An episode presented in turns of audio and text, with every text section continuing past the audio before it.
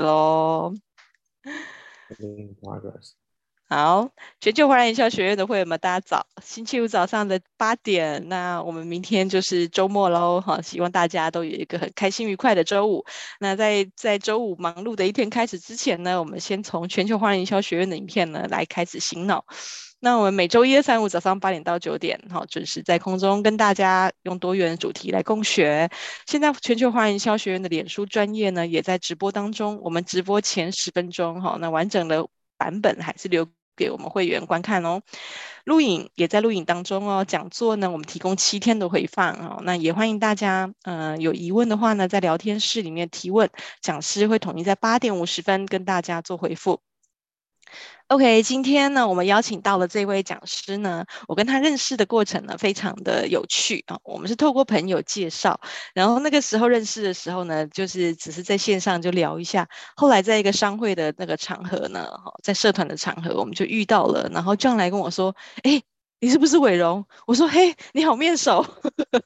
对，我们就这样子相认了哈，就因为别人的介绍，然后世界是真的是很小，我们还是在一个社团就遇到了这样。那后来遇到了之后才知道说，哦，原来他在台科大是有教书呢，哦，是助理教授，而且教的呢不是一般的科目哦，是美国专利法呀，哈，或者是一些像是营业秘密啊、呃商标啊之类的哈。那这样子，今天呢特别就邀请。呃，这样林廷义来跟我们分享中小企业怎么样审慎的来保护营业秘密哦。那营业秘密对每一个老板来说，应该都是一个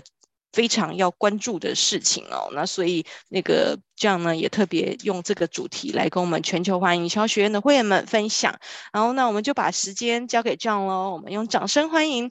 台科大助理教授林廷义来为我们分享中小企业如何审慎保护营业秘密，欢迎 John。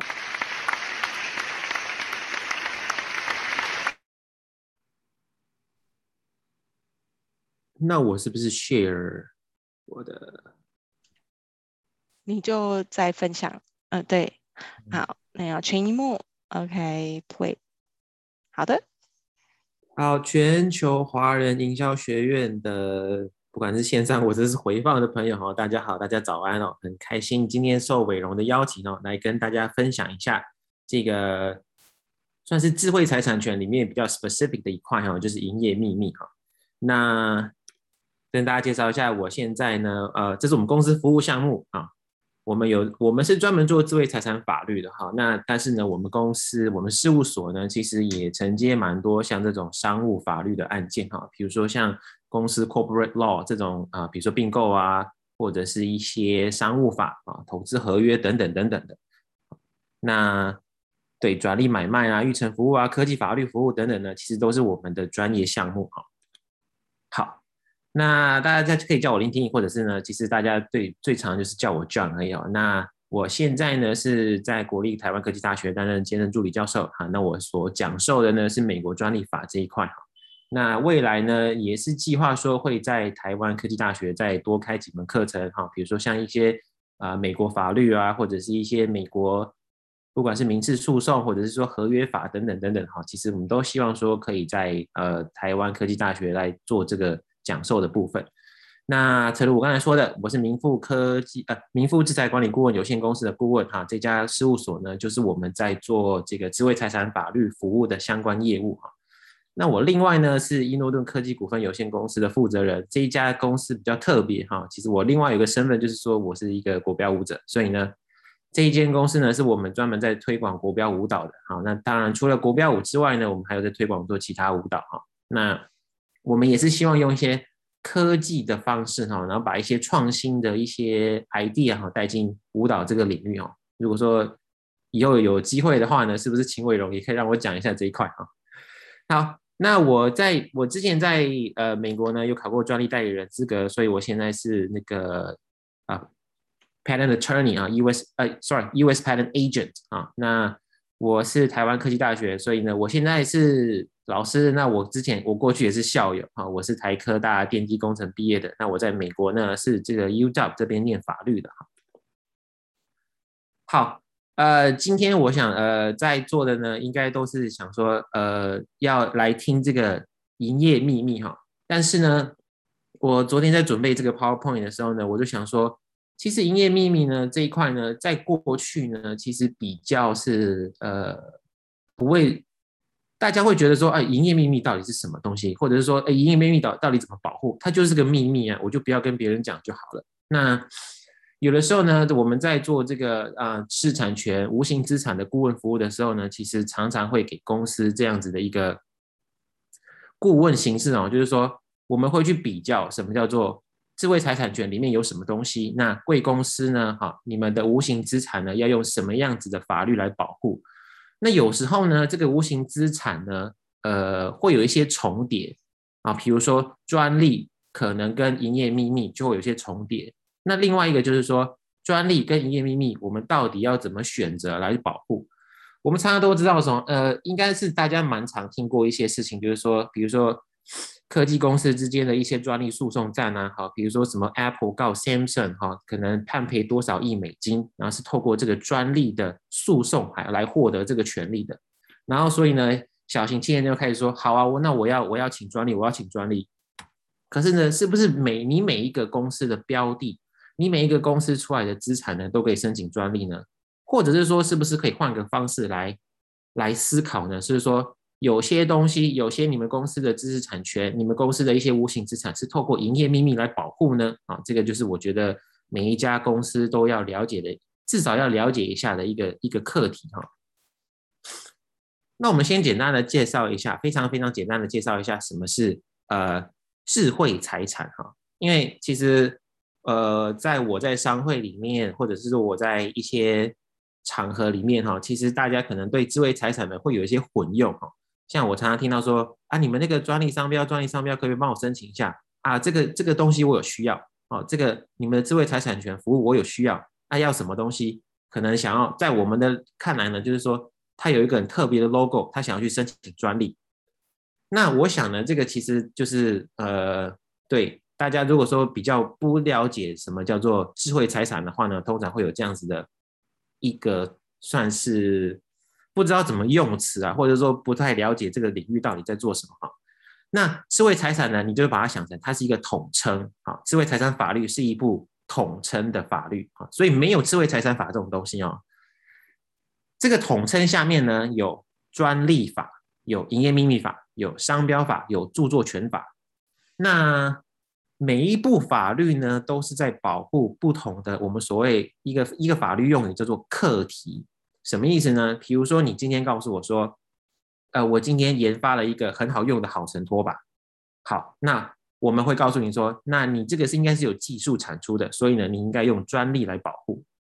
那今天比如说像有一些啊、文创公司，他们有一些。设计啊，比如说你，比如说网站设计啦，或者是一些商品设计等等等等的啊，你是一个平面设计公司等等的，那我们会说，好，这些设计呢也是贵公司的资产，但是呢，这些资产呢，我们不是用专利保护哦，我们是用著作权法来保护。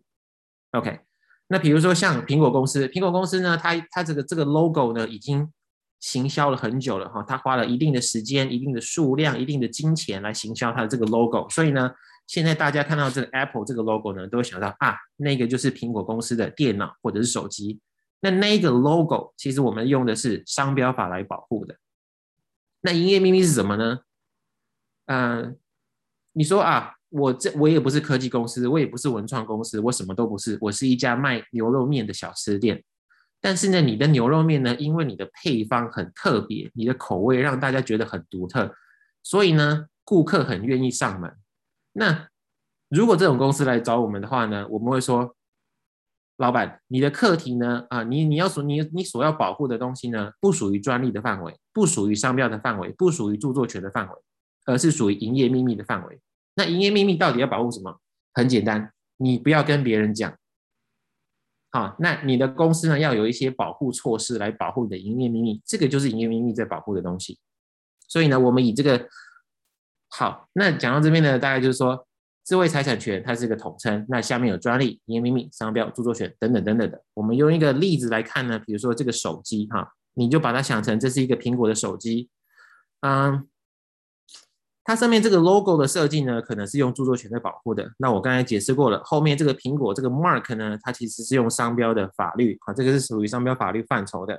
那比如说它里面的一些电路板的设计啦，或者是它里面一些城市的一些规划哈，这个其实都是属于这个专利的范畴的。OK，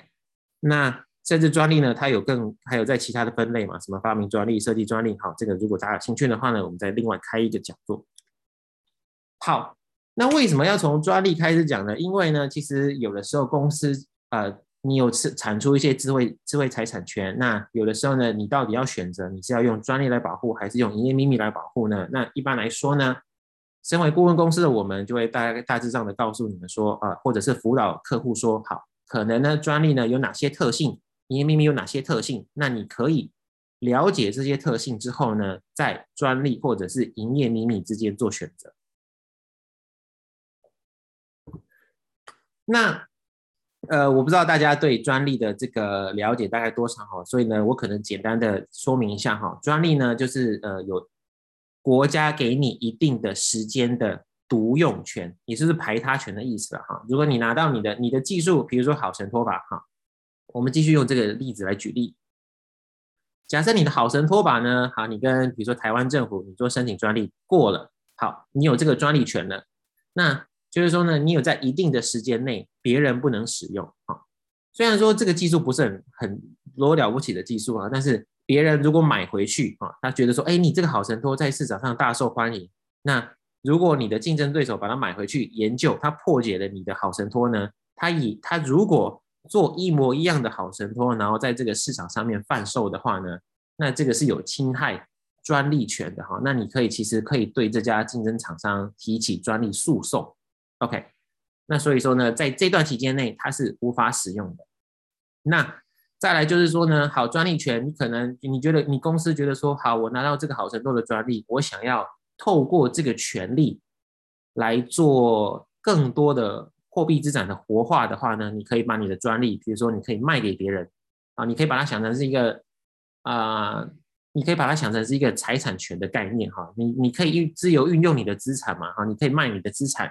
你可以把这个权利拿出来诉讼，你也可以把这个权利呢拿出来授权，好，这个是都这个都是说，你可以透过你的专利权来做行使，好，来做简单的说就是为公司赚钱，好，为公司用不一样的用无形资产来赚钱的手段，哈。好，那专利另外有些特性呢，我们呃我刚才解释的特性呢，可能是对于公司来说哈，你说哦公司可以赚钱哈，企业可以透过这个诉讼啊、授权啊、交易呢。来做这个算是赚现金流的方式哈，这个其实我觉得它是一个 pros 啊。那 cons 呢？啊，这个是蛮相对的哈。呃，怎么说？有一些 cons 是什么意思呢？专利其实在法定期限哈，呃，一般来说国呃一般国家都是只有给二十年。那二十年到时候就怎么怎么怎么回事呢？二十年之后呢，它就会变成所谓的公共财，意思就是说。别人再继续使用的话呢，那其实他就没有侵权了哈。这个是回归于大众的。OK，那再来就是它有一个早期公开制度，什么意思呢？每一个专利申请案呢，在申请的时候都是秘密的啊，就是说啊，not open to the public 啊，就是呃，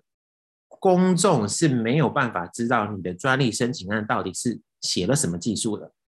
但是呢，你从申请到十八个月之后呢，每一个国家哈，其实都会有个早期公开制度，它会把你的发明内容全部公开来，不管你之后有没有过啊，你在十八个月之后呢，你的发明呢一定会被公开，所以呢，大家都知道了。那万一如果没有过的话呢，大家可以想象，你就把你的技术公开给大家知道了。好，然后再来呢，我刚才有说的专利期限哈，就是说。即便你拿到专利，在一定的时间之后呢，啊，你的技术呢也会为他人所知道。然后再来就是审查制度的问题，哈，审查制度呢，其实因为法律这个东西是这样子的，它是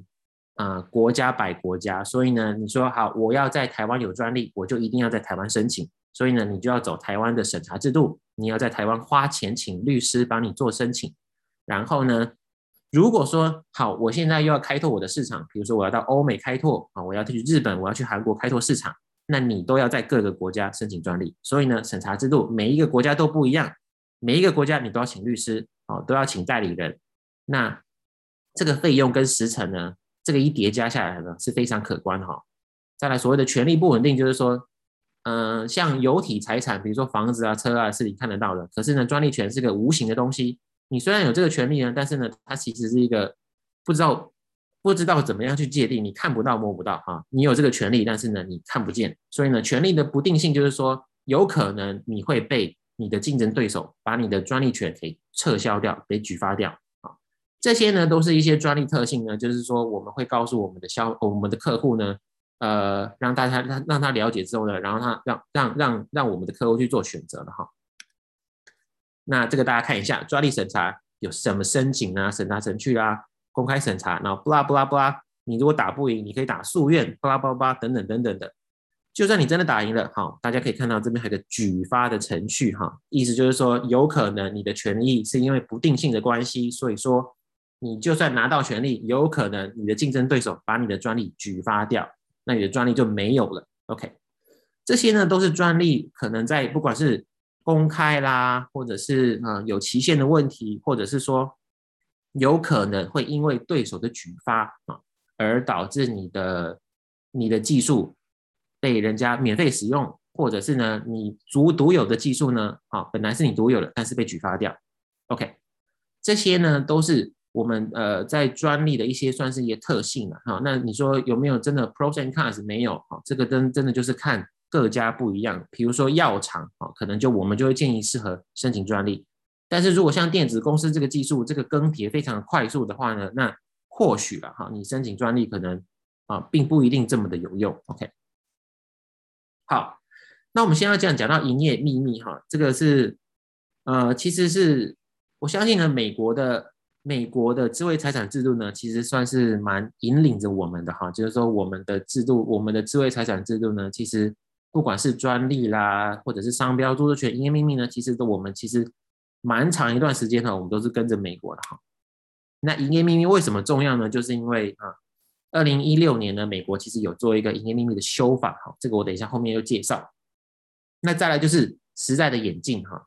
在过去呢，可能大家会觉得石油是一个非常非常啊，你比如说中东国家因为靠着挖的石油呢而致富的哈。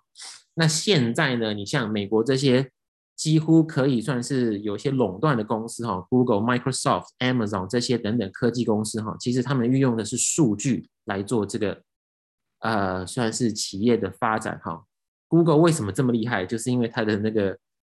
演算法非常厉害嘛，它广告给你的东西精准，而且呢，你一定会买单。所以，Google 靠着 data 啊，这个资料啊，赚了非常非常多钱。资料怎么保护呢？你说上述的，它既看不见也摸不见，所以呢，你说要申请专利，要你它也不是一个 logo 啊，它也没有什么设计。所以呢，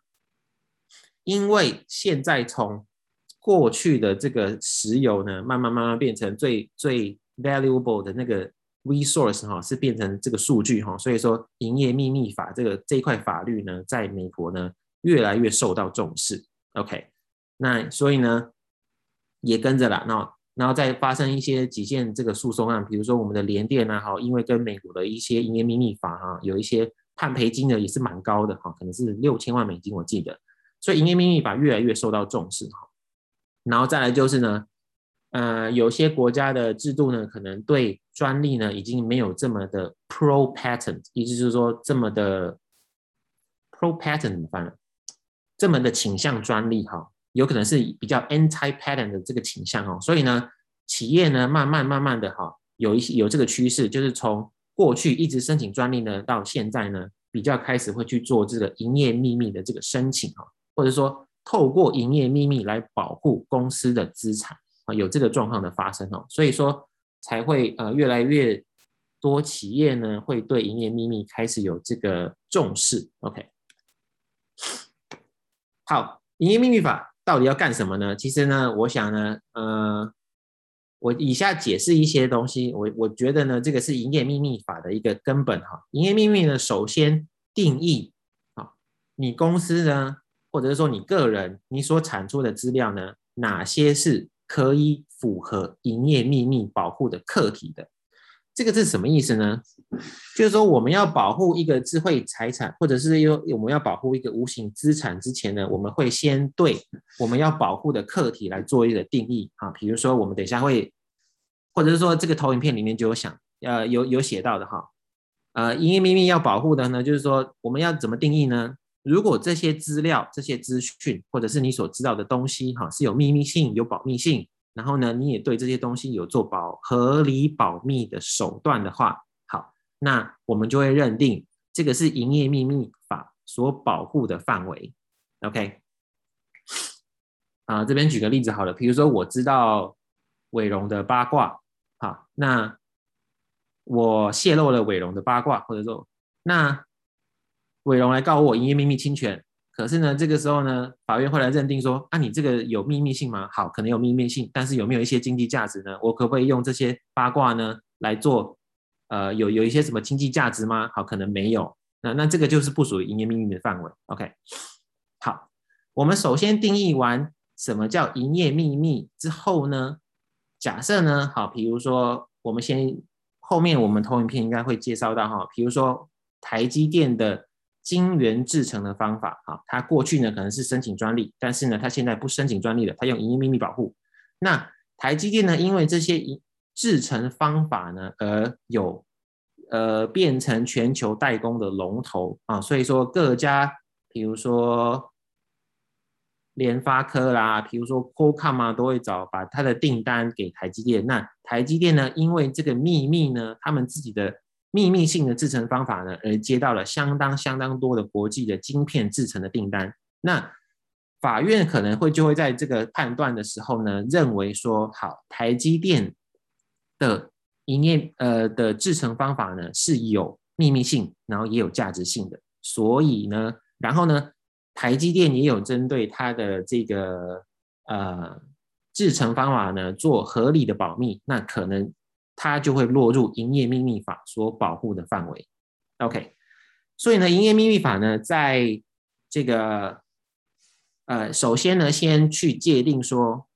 什么样的资讯是符合营业秘密法保护的课题的？然后呢，如果啊你的营业秘密因为一些他人的手段哈，比如说一些窃取啦，或者是说不当窃取、贿赂窃取，或者是说呢你公司员工离职之后呢，到了比如说同一家厂商哈，比如说相同的竞争公司，比如说台积电，然后去另外一家晶圆制成，那这些员工呢，如果说啊、用一些非法的手段把，比如说台积电的制成的技术呢带到另一家公司的话呢，哈，那这个这可能就会有营业秘密的窃取的问题，就是说营业秘密，你的营业秘密呢被盗用了，那这个时候呢，营业秘密法就会规定它所来保护哈，采取一些，比如说一些补偿性的措施哈，来补偿这个算是台积电这样子，OK，所以营业秘密法呢整部的。法律的概念呢，其实就是说，好，我们先定义什么叫营业秘密，再来就是，当你的营业秘密被 misappropriate，哈，这个是在我们美国用的一个常用的一个词，哈，就是说你被非法算非法占占用、非法侵用、非法盗用之后呢，你营业秘密的所有人要如何去主张营业秘密被侵害之后的这些损失，哈，这个是整部营业秘密法我们在说，应该是说整部营业秘密法的重点就是在这里，哈。那营业秘密呢，我们刚才讲过了哈，所以说一个那个牛肉面，我们再回到这个牛肉面这个小吃的这个呃这个例子哈，我们说它的这个配方哈，有可能应该是说，其实它不可能用专利保护，不可能用商标，不可能用著作权，那其实唯一可以保护的课题呢，就这叫营业秘密哈。所以呢，营业秘密保护的种类呢，比如说我们这边列的哈，简单的列了一些，比如说一些方法啦、技术啦、台积电的制程、酱料配方。或者是一些城市设计等等哈，那这边我另外列了几个，比如说你的客户名单啊，你的产品售价、你的交易底价、成本分析等等，这些呢在公司里面呢可能好，比如说你你的业务呢去开发了很多客户名单，好，那这些客户名单呢记录在你们自己公司内部。那你们公司内部呢，就是因为比如说有很好的 maintain，或者是你们公司呢对客户呢其实有相当好的服务等等等等哈。那这些客户呢名单呢你不希望泄露，因为有可能泄露之后呢客户会有转单的问题。好，那其实呢公司内部的客户名单呢，其实也有可能哈，也有可能是营业秘密秘密保护的一个范围哈。那产品售价，比如说你们你们公司因为呢啊，你们产品的定价策略哈，你们内部呢因为怎么样的定价模式啊，而跑出来的定价呢，让你们公司的产品呢在这个市场上非常有竞争力，这个呢也有可能是一个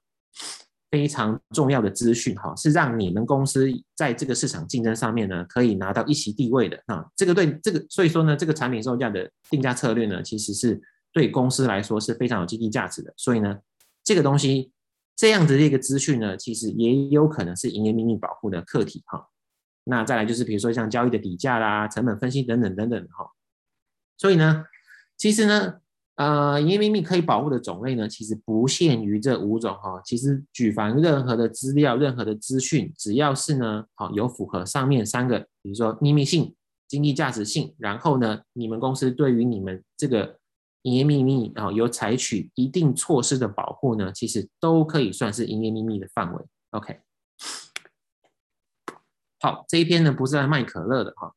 这个呢是说，我想呢谈到营业秘密呢，其实大家最常、最常知悉的，或者是说最常听过的，你没喝过可乐，哎，你没喝过可乐也听过可乐吧？你不喝可乐也知道可乐是全球可能是前五百大企业吧？那它靠什么啊？其实它最早呢，就是靠这一瓶人见人爱、大朋友小朋友都喜欢的这个可乐，就是这个气泡哎碳酸汽水嘛，对不对？那我们知道，呃，我们这边不是要讲述可口可乐历史哦，而是说哈，我我我相信大家应该都听过可口可乐跟百事可乐哈。那我个人是觉得啦哈，我在喝的时候呢，只要这家店提供只有百事可乐没有可口可乐，那我就不去了。为什么？因为我觉得。那个味道就是不一样。那味道为什么不一样呢？其实好像你也知道，我也知道可口可乐配方。好，其实你说要分析这个配方真的这么难吗？我们现在的化学技术分析技术呢，其实你把可乐拿过来分析哦，你会发现它就是水嘛，然后加二氧化碳嘛，CO2 嘛，再来就是什么糖嘛。好，那那可是那个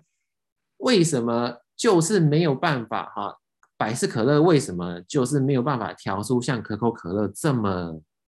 我们说这么好喝的可口可乐哈，就是原因就是因为可能哈，比如说调配方的顺序啊，比如说然后再比如说好，它可能加热时间多少，然后呢，比如说水啊跟糖的比例是多少等等等等的，这个是我们不知道的。所以呢，就是因为这样子的一个，比如说时间啊，加热时间、水的比例、糖的比例，跟比如说他们还有用一些什么样的手法哈，生蒸馏啦，或者是什么。微博的方式哦，配出这个可口可乐哈，就是比百事可乐好喝。但是这些东西、这些资讯我们是不知道的。好，那为什么可口可乐不把它这个配方拿去申请专利？因为我们刚才讲了，如果你拿去申请专利的话呢，好，它就要公开它的一些配方、它的制成、它的一些怎么怎么做成这个这么好喝可口可乐的一些程序哈。那你想哈？如可口可乐其实好像成立，如果大家去呃 Wikipedia 去查一下，或者是 Google Search 的话，它可能是几百年的公司了。那我们刚才说专利只有二十年，有一些国家呢可能给的二十年是比较多啊，呃，给的比多于二十年还要多一些哈。那好，我们假设最多三十年好了。那其实可口可乐只有赚三十年，它就不会发展成现在像五百大企业的嘛，对不对？所以呢，可口可乐呢对于它自己的配方呢是用这种营业秘密的方式来保护的哈。所以说，而且呢。鲜这个世界上呢，鲜少人知说可口可乐到底有几个人知道这个配方，或者是说它的配方到底有什么哦，等等等等的哦，那就是可口可乐呢，呃，为什么这么一直长红的这个原因哈。所以呢，你问我可口可乐配方到底有什么，不知道，因为呢，他们是选择用营业秘密保护。那营业秘密保护的特性就是说，只要不公开，只要这个世界上没有人知道，它就永远受到营业秘密的保护。OK。好，然后再来呢，这个大家不用看这个字哈，那个这个 secret recipe 啊，就是说为什么肯德基的炸鸡这么好吃？你会去麦当劳点肯德基？呃，你会去麦当劳点炸鸡吗？其实不会。你会去什么温蒂汉堡啊？去什么什么什么速食店点炸鸡吗？不会。那为什么 Kentucky 的那个 fried chicken 这么好吃？其实呢，他们自己也是有一套的配方哈，比如说那个 sauce 要怎么调制，这个炸的过程什么温度多少啦，然后可能要炸几分钟之后马上起来。呃过水等等等等的。好，那因为呢，肯德基的炸鸡呢，让他们呢在商业上取得巨大的成功，所以呢，肯德基的这个炸鸡的配方呢，其实也是啊受到这个营业秘密保护的哈。那不知道呃，在这边听众呢，是不是各家呢都有自己一些什么独门的料理的创作方式哈？哈，比如说呢，呃，你太太或者你你女朋友炸鸡特别的好吃，那这个是他你们独门的配方，或者说你们炒出来的辣椒酱特别厉害啊，你是用什么番红花椒，然后加什么台湾的什么椒，然后呢几比几的方式去配上一个超好吃的辣椒酱，哎。恭喜各位，那你们可能呢要开始考虑哈，你们其实家里面就有这种营业秘密了哈。那如果有需要的话呢，哎，我们可以协助辅导说，来判断说你们的这个营业秘密到底是不是有这个符合营业秘密保护的哈。所以呢，看完这两个例子，哎，炸鸡靠着配方而变成一个全美的一个超级的这个素食连锁餐饮店，那可口可乐呢，因为它的特殊的配方而变成全球五百大公司之一哈。其实不外乎靠的就是对于营业秘密这个非常非常这个呃详尽的保护哈。OK，那在这边我们再回到这个营业秘密的构成要件哈。我们刚才说了，营业秘密法呢，整部呢其实就是在定义什么叫一，在定义什么叫做营业秘密。再来二，当你的营业秘密被 misappropriate 啊，或者是说你你你的营业秘密被非法的侵害、非法的占用、非法的滥用之后呢，法律呢可以给予什么样子的补偿？好，采取什么样的措施来矫正这个过失？好，这个就是整部营业秘密法的这个精髓嘛。那所以说呢，我们要从第一点，我们刚才说的，什么是营业秘密的构成要件？那我们刚才举例的，比如说我知道某人的八卦，哈，我知道他的一些什么算是 affair 吗？还是呃一些？比如说啊，比如说娱乐圈的八卦啊，你说啊，这个我知道谁谁谁跟谁在一起，然后呢，你说啊，这个没有人知道，那这个是不是营业秘密保护范围？诶，或许它有这个秘密性呢，但是呢，它有没有经济价值呢？哦，可能不一定哈。那所以呢，我们假设说这种像这样子的什么，呃，我知道呃某 A 影星跟某 B 影星在一起这种哈，我们假设这个是没有什么经济价值的哈，这个就是坊间这个 gossip 这个。嘛，这个一些小道消息，这个八卦哈，虽然它有这个秘密性呢，可是呢，它这个没有一个价值性。然后再来就是说，好，我可能跟我的好朋友讲，我又跟我的好朋友讲，我逢人就讲，好，那我也没有对于这个资讯啊采取合理的保密措施，所以呢，万一呢？这个要有做这个营业秘密诉讼的话呢，可能啊，它其实应该是不属于营业秘密的范围哈，就是说它没有符合这个营业秘密的构成要件。OK，好，那呃，我们都知道啊，法律呢其实就是用一些文字来叙述啊这个定义，或者是说来叙述说什么样子的方式可能是有侵权的哈。那这一呢，是我们在这个在我们台湾营业秘密法里面哈，他们法律的这个就是说立法委员他们所制定的营业秘密的这个构成要件哈。我们看一下说啊，什么非一般或者是呃该资讯之知悉者，然后呢有经济价值，然后呢所有人已采取合理保密措施等等等等的，其实就是在说明说营业秘密就是要要有秘密性，要有价值性，然后呢要采取合理保密措施。好，那。至于怎么认定有没有秘密性，要怎么认定有没有价值性，要怎么认定有没有合理保密措施呢？其实是蛮 case by case 的哈。嗯，那有时候呢，法院呢会透过一些，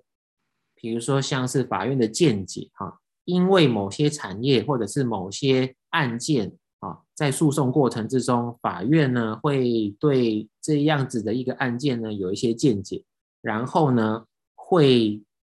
嗯，会有一些前案啊，让后面的这个算是原告、被告呢去参考，说好什么样子的法院认为是有秘密性的，那什么样子的 information 呢？法院是认为有价值性的，那原告呢采取了什么样子的措施而被法院认为是有合理保密的？所以呢，我们这边就为了看几个案例哈。那我帮大家挑选的第一个案例呢，就是说这个是一个跟医疗仪器相关的哈。那这个东西呢叫做体外脉搏帮补治疗哈，英文叫 EEPC。那因为我也不是学不是这个专业的啊。那 anyway 你就把它想成它其实是一个呃医疗仪器啦。那大家应该看图应该知道说，好，这位护士呢帮这个病人在做这个体外的治疗哈。那这个仪器呢其实应该就是那个 EEPC 哈。那这个案件呢，其实是发生我们在发生在我们台湾的这个法院的一个案例哈。那其实呢，原告公司呢，啊，这个是原告公司跟，比如说啊，你现你现在想哦，原告公司呢跟某一家公司签订了台湾独家的代理契约。好，那有某一位啊某某先生，他可能是原他本来是原告公司的总经理，然后呢，他离职之后呢，到 A 公司去任职了。好然后这个原告这个这个先生呢，他就把原告公司呢，好有关这个 EEPC 的几份文件，哈，其实是三份文件了，哈。那这三份文件呢，分别是什么？医院的合作的一些计划书啦，合作契约书啦，跟 EEPC 的这个简介报告，哈，带去了他他离职之后呢，他带去了第二家公司。好，第二家公司呢，因为拿到这些报告呢，所以呢，在跟代理商之间的这个。因为原告公司跟被告公司是嘛是竞争关系嘛，他们都想要拿到原厂商的代理权。好，那原告公司的这位 A 先生离职之后呢，因为把一些资讯资料带走，带到这个被告公司之后呢，让被告公司呢，，show their muscle，或者是说让被告公司让应该说，因为被告公司拿到这些文件。所以呢，代理商发现哦，你被告公司好像比较专业，好像 whatever reason 哦，等等等等的，所以呢，把这个代理权给了这个被告公司。那大家都大家应该听得懂说，那应该可以理解说，原告公司呢，就是因为呢这样子而损失了这个代理权。好，那如果大家有兴趣的话呢，我可以把判决书 再 forward 给大家哈。原告公司呢，最后他是主张说他损失了这个八百万台币的这个利益哈，就是说因为。离职的员工把我内部的资料带走，然后呢，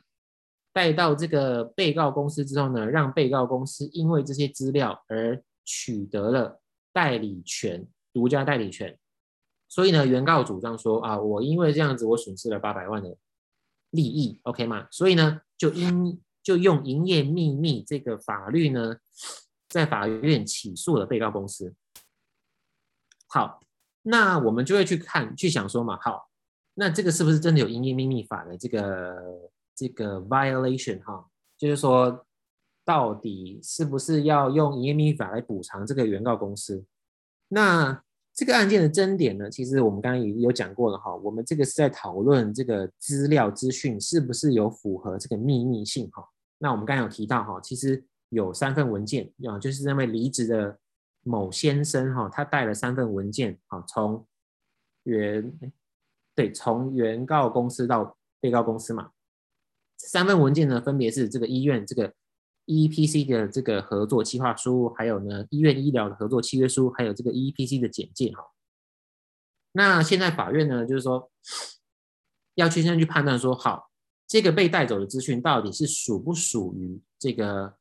呃营业秘密保护的范围内。到底有没有秘密性？好，法院就开始一个一个审理了。他说，这个医院跟 EEPC 之间的这个合作计划书呢，这个是已公开的医学文献，而且或者是呢是政府资料。简单的说呢，就是说法院发现呢，这样子的合作契约书呢，其实是已经公开的，啊，或者是说是属于政府资料，是 open to the public，就是一般民众其实或者说相关的从业人员呢，其实是可以去得到这样子的资讯的。好，再来呢，这个合作契约书呢，其实是也是一般从业人员呢，他是不能知悉的一个一个一个一个一个 information 哈。然后再来 EECP 的这个简介报告呢，其实是在医学报道上面其实就已经发现了。所以呢，综合以上这个这样子的一个法院的见解呢，其实法院是认为说。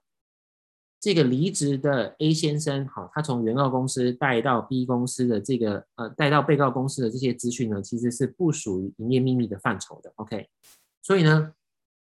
营业秘密的构成要件，第一个秘密性是没有构成的，所以呢，在这个案件里面呢，其实呃，应该大家都可以想到哈，就是说这样子已经公开的文献资料呢，其实是不属于营业秘密的范围内的，因为呢，啊，如果说已经公开的话呢，那其实是没有什么公司的秘密性的哈，不是你们公司自己内部啊所产生出来的一些机密性的资料，OK。好，那再来就是价值性的问题。那这一个案例呢，是我帮大家挑的，是一个这个外销汽车产业的一个 案例哈。那这个呢，原告是一位先生啊，也是一位先生。那他是从事外销汽车业的啊，他本来是某某 A 公司的这个业务哈。那一样呢，他在离职的时候呢，有签署这个合约啊。那应该就是我们所谓的 non-compete clause，就是所谓的嗯竞业禁止条款。OK，因为呢，他在帮这个原告公司的做这个国外业务、汽车业务的时候呢，他会接触到相当相当多的机密资讯嘛，哈，比如说他们的客户有谁，他们的定价是多少，哦，他们的成本是怎么控管的，所以呢，呃，通常呢，我们在离职的时候呢，好，这个原告呢就会跟这个被告。签署这个算是非呃，因为竞业禁止条款了哈，比如说几年内不能从事相关产业啦，或者是说啊，这些机密资讯呢，你都要销毁掉等等等等哈。那这个被告离职之后呢，他就成自己成立了另外一间公司，好，那也是跟这个原告呢经营同样的企业的哈，就是说同样经营这个这个汽机车外销这样子，那。原告呃，这被告呢就把一些资料哈，就是客户名单跟这个商品价格呢，把它呢用在自己成立的公司上面，然后呢，你当然想嘛，就是说他拿到一些客户名单，从原公司这边拿到客户名单，跟从原公司拿到这个商品价格呢，他自己出来开业之后呢，他用在自己开业的公司上面，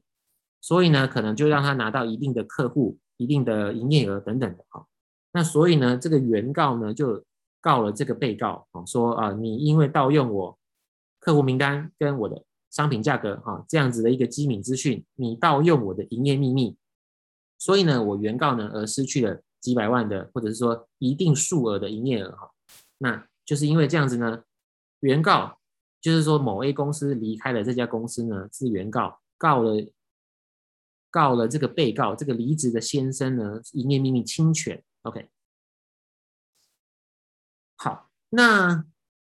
如果大家有兴趣的去看这个案子的话呢，其实呢，这个客户名单呢，哦，虽然说这些客户名单其实是呃公司内部的机密资料呢，但是呢，其实呢，呃，这个案件的事实呢是原告呢其实只是将这些客户名单做一定的整理跟分析而已哈、那其实这些。整理跟分析呢，其实可能法院认定哦，是说可能是什么公司黄页啊，或者是说一些公开网站上面都找得到的哈，都找得到潜在客户的。所以呢，最后呢，这个案件的判决呢是说，好，原告所称的被窃的客户名单呢，其实并没有这个经济价值性哈。那我们其实可以从这个案件来想一下哈，如果说哈，啊，如果说原告呢可以更主张说。他们在原告公司这个客户名单里面呢，有做一页做什么不一样的分类，好，有做特殊的整理，有做特殊的管控，然后呢，有对比如说客户的喜好啦、报价啦等等等等哦，都有放上去的话呢，那我认为呢，其实这件案子呢，有可能会翻转哦，因为呢，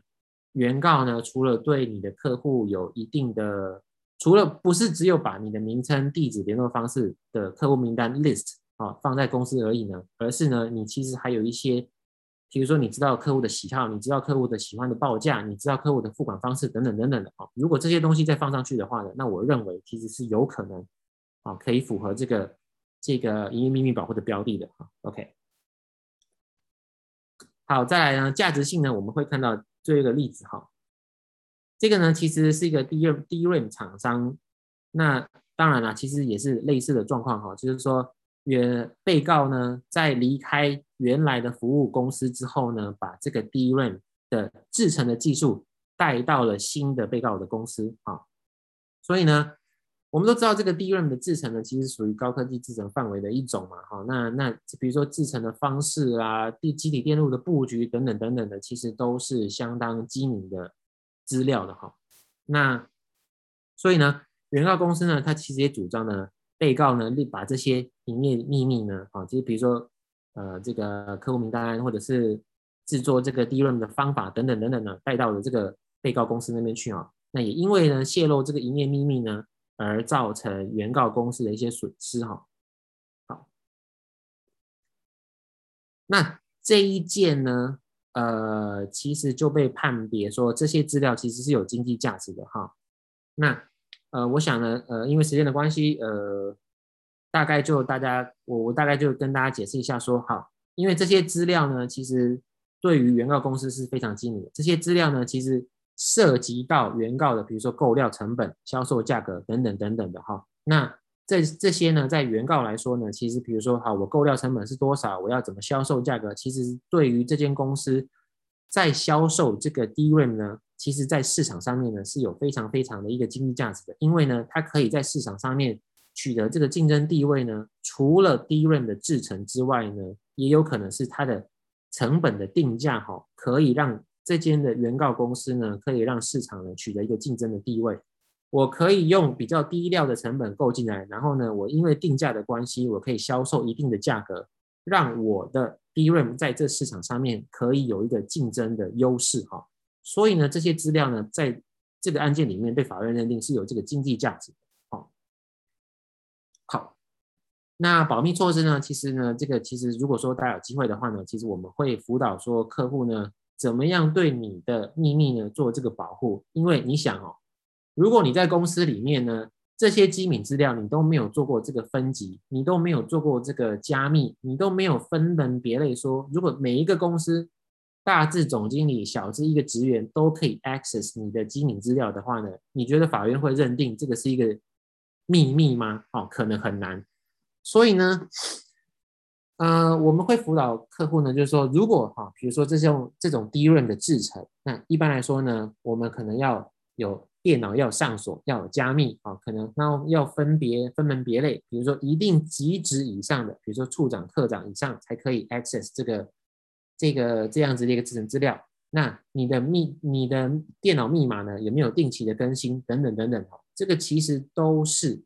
之后，营业秘密被侵害的时候，法院会考量的一个标准。好，那这边解释一下，就是说，营业秘密法呢，其实台湾在二零一三年有跟着修法了。好，那除了民事的责任以外呢，如果你营业秘密侵权的话呢，那另外还负有一些刑事责任。OK，所以呢，影响呢就是说有这个刑责跑进来，那有这个刑责跑进来呢，其实对于营业秘密的持有人来说啊，其实是更。多一层的保护，这样子。好，那比如说，呃，营业秘密怎么保护呢？公司有没有制定这个 IC 系统管理？有没有员工守则？有没有制定这个 non 有没有签署这个合约等等等等啊？其实这个都是一间公司在行使营业秘密的时候呢，之后如果被侵害了，那法院会去判断的标准，这样子。好，再来我们这样讲，讲到二零一六年，美国修订了这个呃营业秘密法哈，营业秘密法本来都是州法哈，但是这个修法一修过了之后呢，从二零一六年开始，营业秘密变成一个联邦法律的层级哈，那这个呢，其实大家可以想象哈，从州变成联邦法律的层级呢，其实算是一个蛮高的一个 upgrade 哈，就是美国呢也开始重视这个营业秘密。好。台积电，台积电是我们台湾的这个算是护国神山嘛。那其实呢，它去年营业秘密注册的件数呢，高达八千八百件哦。这个其实只是要告诉大家说，营业秘密的保护呢，其实在台积电里面这样子的一个科技公司呢，他们开始选择用营业秘密保护了，而不是只是单纯的像过去这样子的无限制的申请专利哈。那也是因为过去我们刚才介绍的营业秘密特性哈，只要你保护得好，那秘密永远是会是秘密这样子。所以呢，可能他们会认为说，我不想要在二十年之后就把这个我的技术呢公开给我的竞争对手知道，所以呢，我要用营业秘密来保护这样子。那再来呢，就是呢，呃，我刚才有讲到这个 non-compete clause，就是说这样子的一个，呃，诶，中文叫什么？提醒账八点五十分喽。OK，好，这样子的合约呢，其实我们可以协助来撰写啊，就是说你要怎么规范你的员工离职之后呢，不会任意的盗用的营业秘密。OK，好，那这些也是我们一些营业秘密的一些算是修法过后呢，这个呃，竞业禁止条款啊，应该有的一些规范哈。那对。主，谢谢主持人，呃，提醒我八点五十分。那这个是我的联络 contact information 哈，这是我的 email。如果说大家有什么这个法律问题的话呢，其实都可以跟我们联络。那我们现在是不是开放 Q&A 这样子吗？对，好，那谢谢 John 哦，谢谢，就是帮我们 比较比较浅显的方式来讲营业秘密哦。那大家可以把 John 的这个 email 把它抄起来哈，John Lin at o p e s i p dot com。OPES 应该是你们公司的整个呃简称是吧？好，然后 IP，然后在 .com 这样子，那就可以呃约 John 去咨询一下哈。那我这边有几个问题啊，就是想再跟，因为刚刚 John 有提到的一些案例，那感觉好像嗯、有一些是国外的案例，然后就是离我们似乎比较遥远一点点。我这边有几个客户的案例可以来跟你讨论一下，就比如说，好，我有一个朋友，好，然后他。她跟她的前男友分手了，而且是吵得非常不愉快的分手。然后他们呢，就是做类似那种就是留留学游学产业的，对。然后他们分手之后呢，女朋友就立马再开了另外一间一模一样的留学游学产业公司啦，吼。然后就是把那个他的所有的。之前他们一起运营的那家公司的所有学员资料啊，好资料包括是呃电话呀，或者是一些呃这个学员他喜欢他他就他们之前对学员做的一些调查，好包括他的呃比如说他英文程度，然后或者是他的学校资料，还有他的电话，这样拿走了之后呢，然后直接开一间一模一样的公司，这样算不算营业秘密？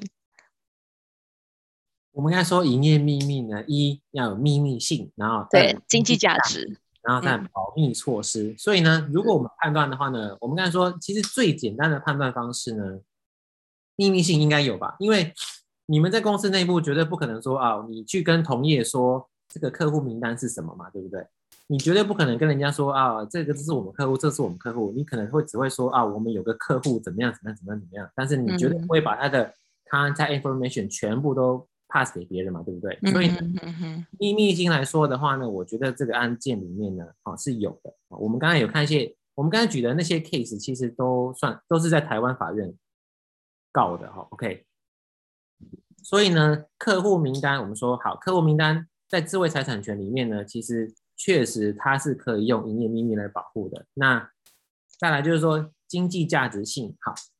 呃，我想经济价值性呢，初步判断应该是有的嘛，因为你们这些游留学公司其实应该就是靠着这些客户他们所付的这个呃，这是什么顾问费吗？对，顾问费，对，咨询费嘛。所以呢，经济价值性初步判断也是有的。那最后一个呢，可能就是要看说是不是有做到这个合理保护的措施。啊，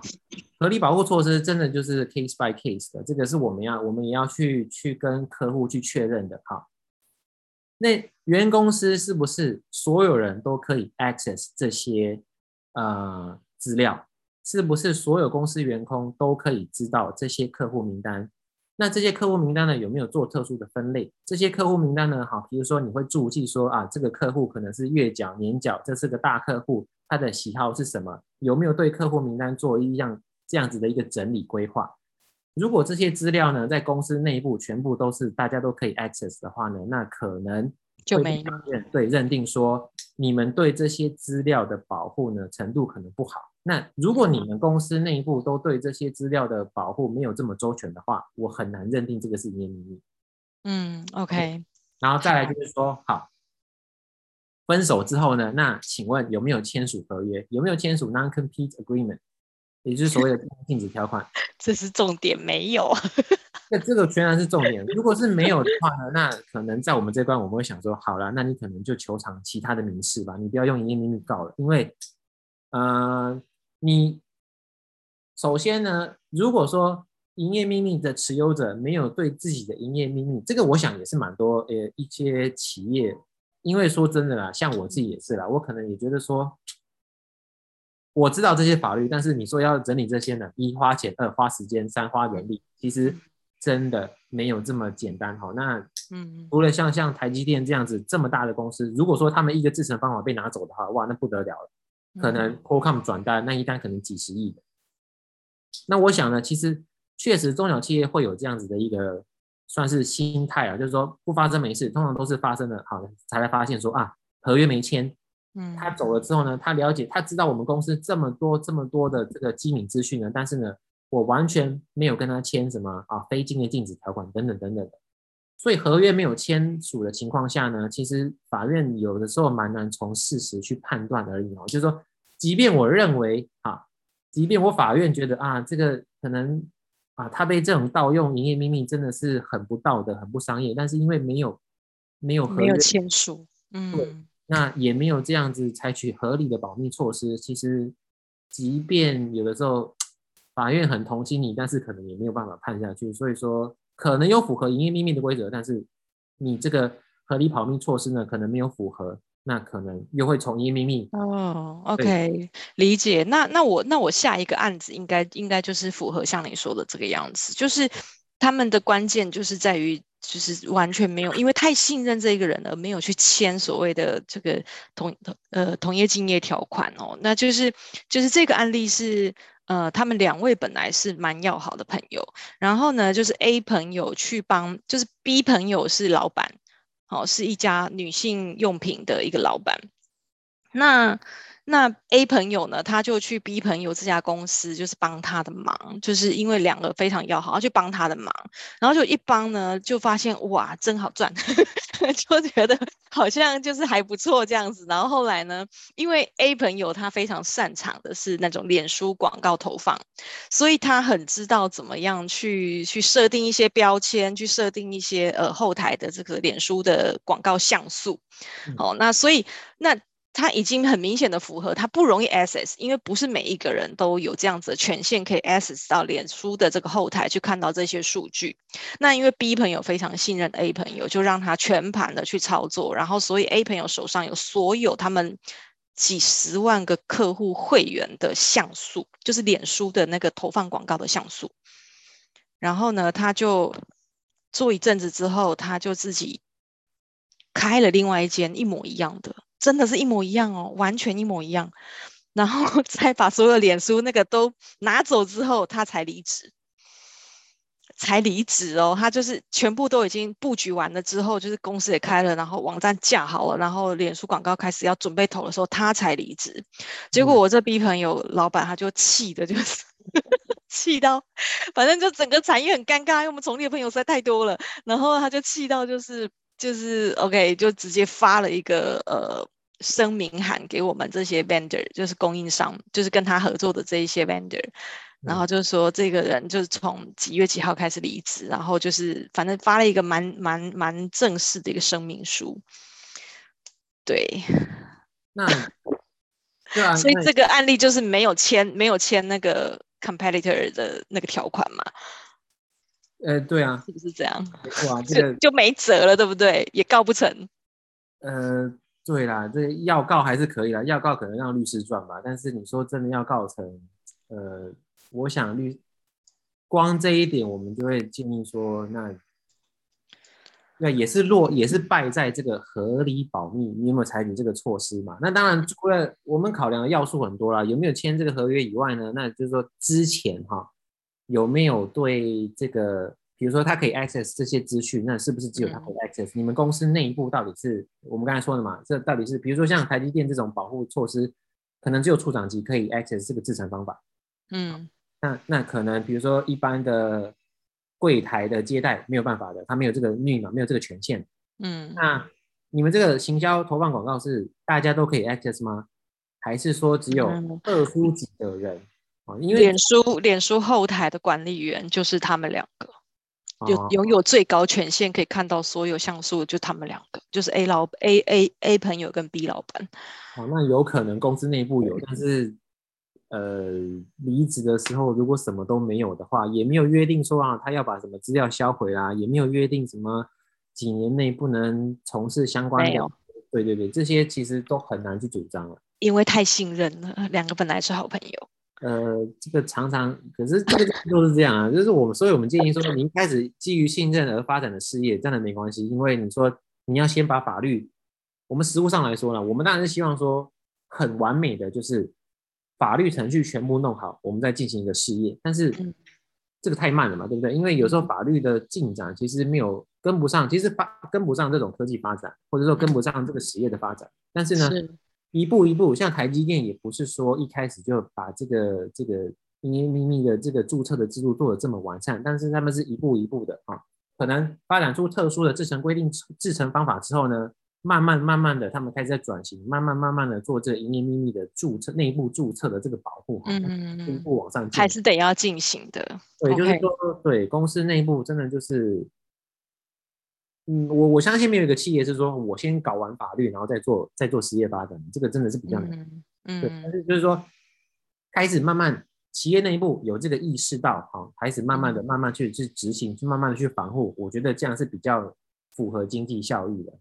好，OK，那我们时间差不多，谢谢 John 今天用浅显易懂的这个语言来让我们理解营业秘密的这样子的一个一个条约。我相信大家至少记得几个了吧？就是一个，就是它有没有经济价值，然后是不是大家都很容易进入，然后以及有没有签订这样子的一个竞业条款哦。那请大家务必就是不管是什么样子的商业。呃，活动哈，商业商业的合作都一定要记得，可以先进行商务，但是一定要在过程当中要记得要签署这样子的合约，我们才有办法好好的去保护我们自己的营业秘密。好，谢谢 John。那等一下，John 你再帮我多留三十秒哈，然后让我做个 ending 这样子。哦、那呃，我们来提醒大家一下，就是我们下礼拜一呢，哈，同样的时间八点到九点，我们邀请到呃和进室内设计的创意总监哈，这位总监呢，他跟我说他已经这家公司呢，他十年了哈，然后他现在。现在呢，只花百分之二十的时间在公司里面，他已经让公司就是完全自动运转了。他是一个室内设计师哦，哈。那他们公司现在呢，也是有十几位的伙伴，但是他几乎他不太需要花时间去处理公司，然后每年营业额还可以这样子两倍两倍这样子成长哦。所以我们请他来跟我们分享一下如何建立良好的制度，让公司自动运转。那也欢迎大家在下礼拜一同一时间早上八点哈，一起来跟我们呃进行共学哟。好，那今天就非常感谢 John 的时间。那我们今天讲座就到这边结束喽，谢谢大家，谢谢，拜拜，谢谢，拜拜，拜拜，这样稍等哦，哎，稍等。